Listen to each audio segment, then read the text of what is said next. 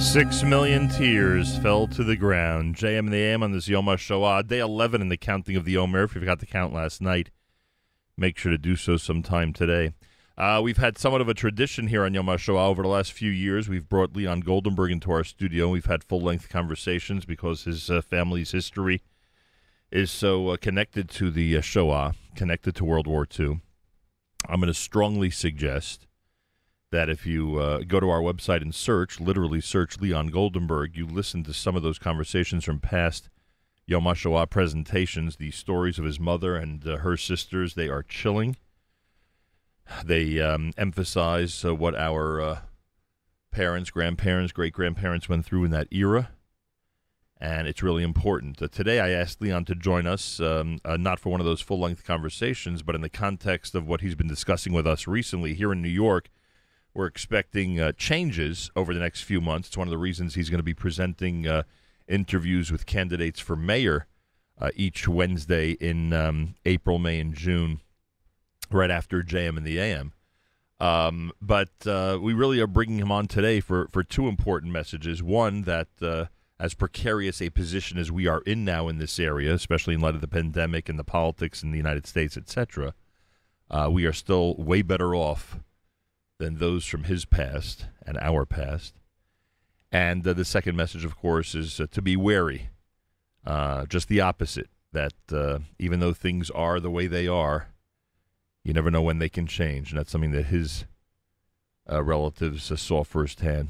Leon, thank you so much for joining us again on this Yom HaShoah here at JM and the AM. Thank you for having me again. It's a very difficult subject for me always. Uh, it brings back memories of my family. Not that I lived through it, but I lived through it through hearing about it.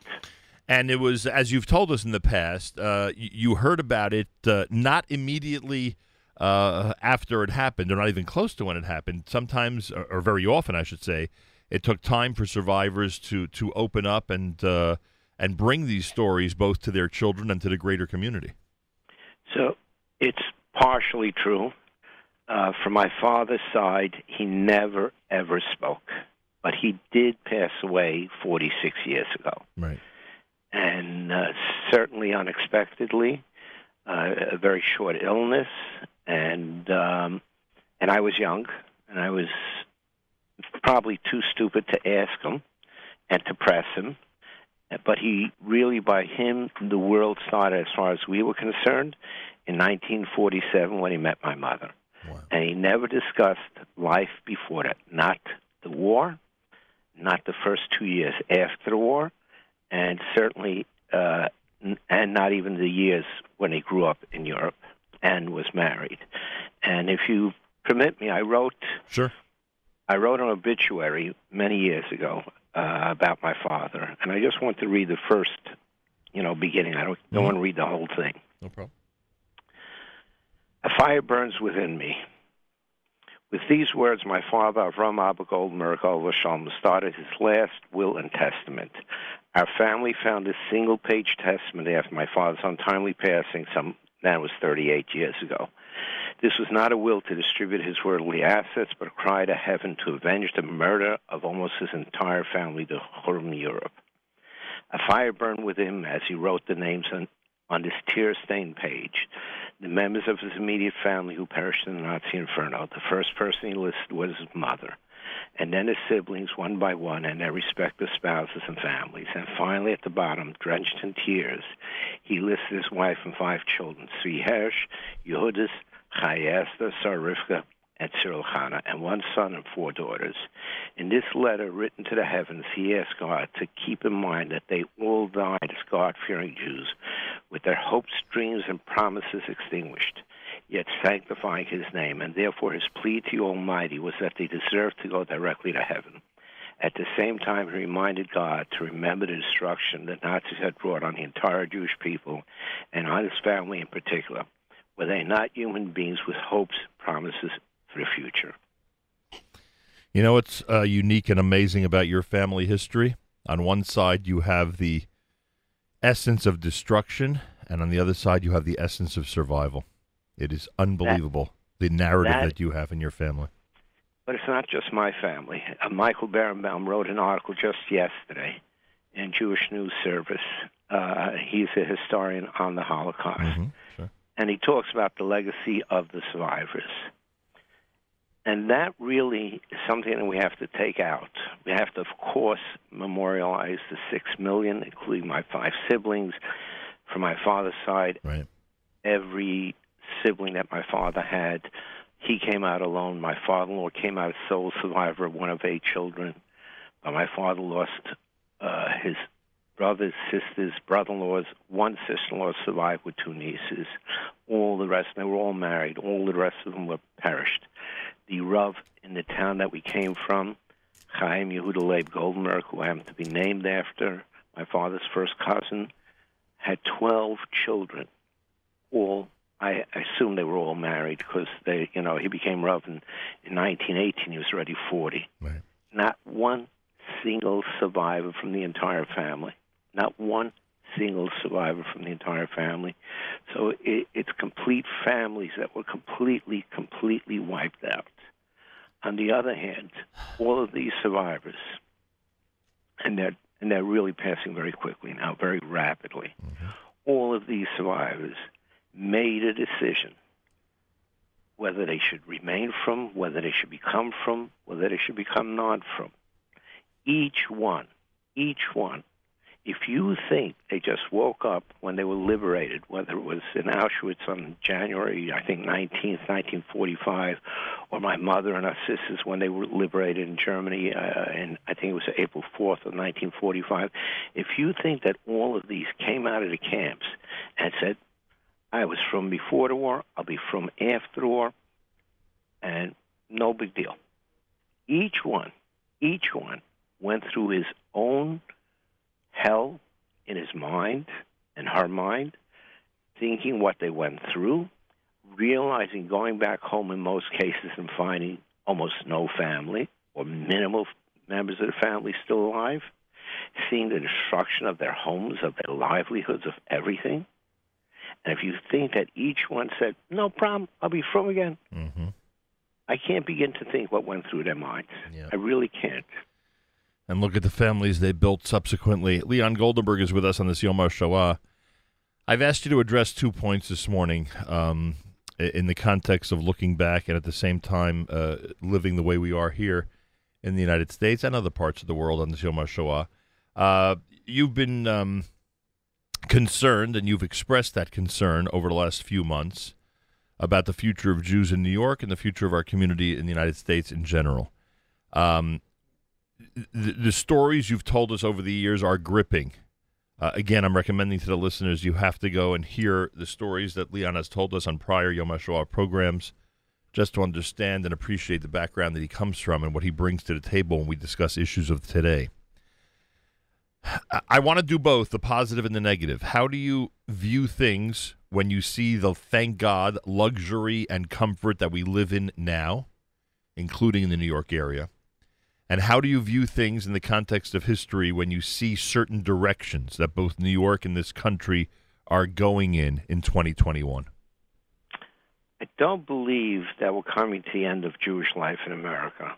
Although, although Rav Chaim Volozhin, in a very famous statement that he made, and he passed away, I think, in 1816, before there was the Golden Medina, Right. said that the final resting place of Torah would be on the we- on the North American continent. Hmm. Um, so it probably will be.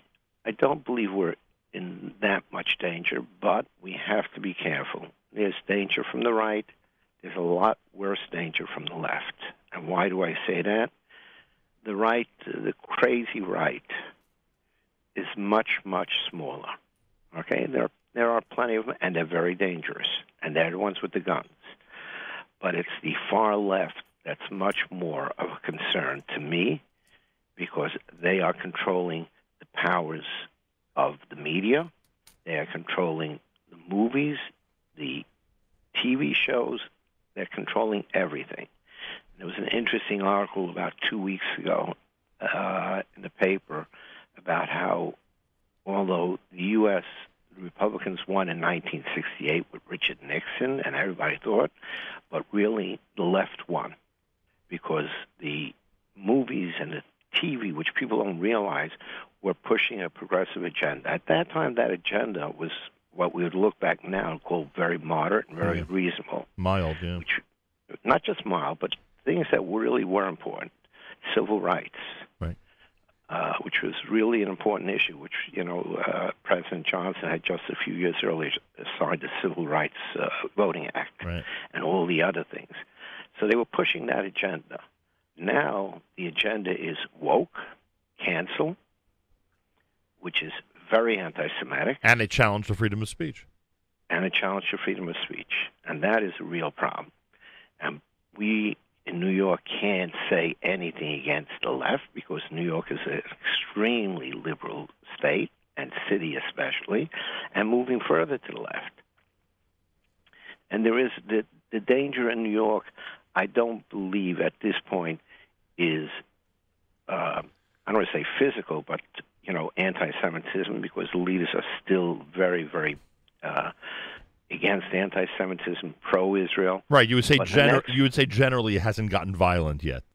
Right, but it, but the but the left, the progressives, are making gains, and we as a community, if we don't come out to vote in strong, strong numbers, will face in certain districts progressives that are so far to the left, like an AOC, who for the first time spoke to Michael Miller of, of the JCRC. She's in office two years, two and a quarter years, and she finally got up to speak to a, to the Jewish community when Michael Miller reached out to her after the primary Right. when she first won. Was that an impressive presentation, or you wouldn't describe it No. that way? No, no, no, no. But at least at least it was a conversation. Communication, right?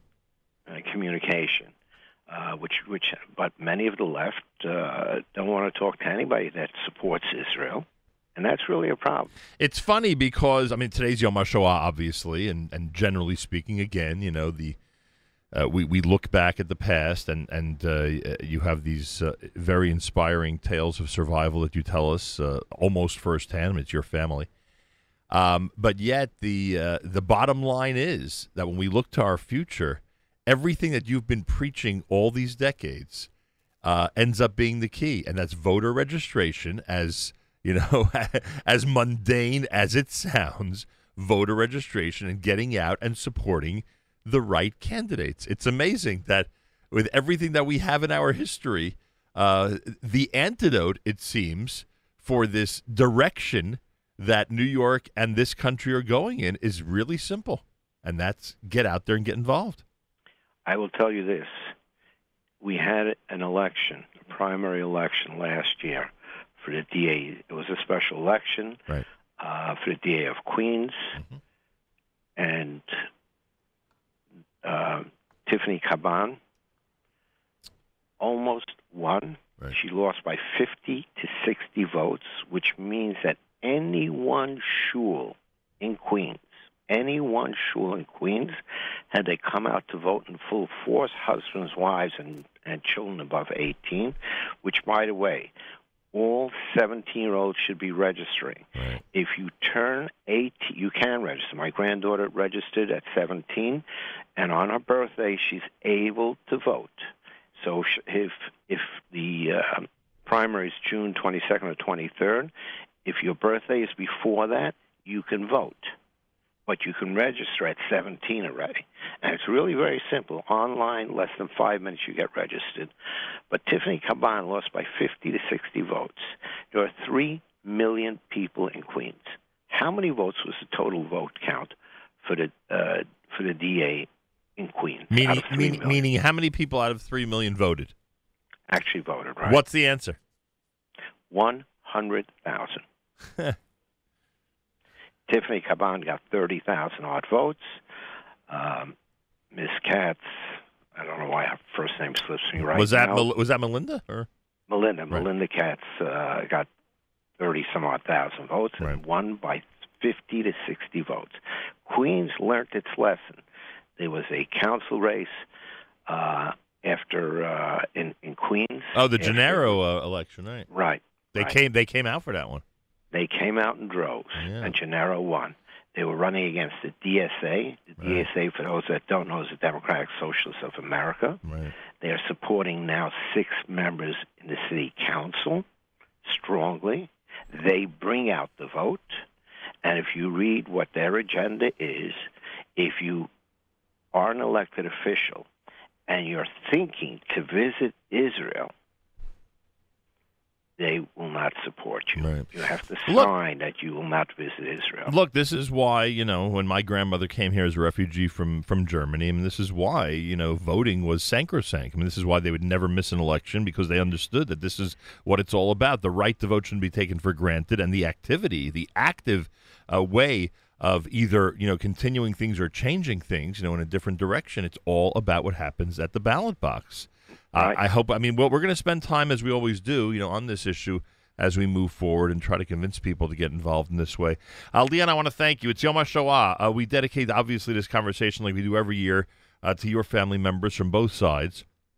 Stories of destruction and stories of survival that are so important for people to hear on a day like today. And uh, moving forward, hopefully, the memory of yesterday, uh, of yesteryear, um, uh, will encourage us not to be forgetful, but instead to remember and to remember the lessons of the past and hopefully implement, as you've suggested, some real practical methods as we uh, look to the future. Thank you so much for joining us One, today. one Yeah, last sure. one last thing. Yeah. For those of you that know a Holocaust survivor, doesn't have to be a relative, somebody in your building, somebody on your block. It's the last chance to hear from them directly what they went through, And for your children to hear it. and for your children to hear it. Go, children, go to your grandparents, to your great grandparents, those that still are lucky enough to have them alive. Go to your neighbor, talk to them, hear their stories, hear what they went through. Great message. Thank you, Leon. Leon Goldenberg, an annual tradition for us here on Yom HaShoah, Thursday morning, day 11 in the county of the Omer, and you are listening to JM in the AM.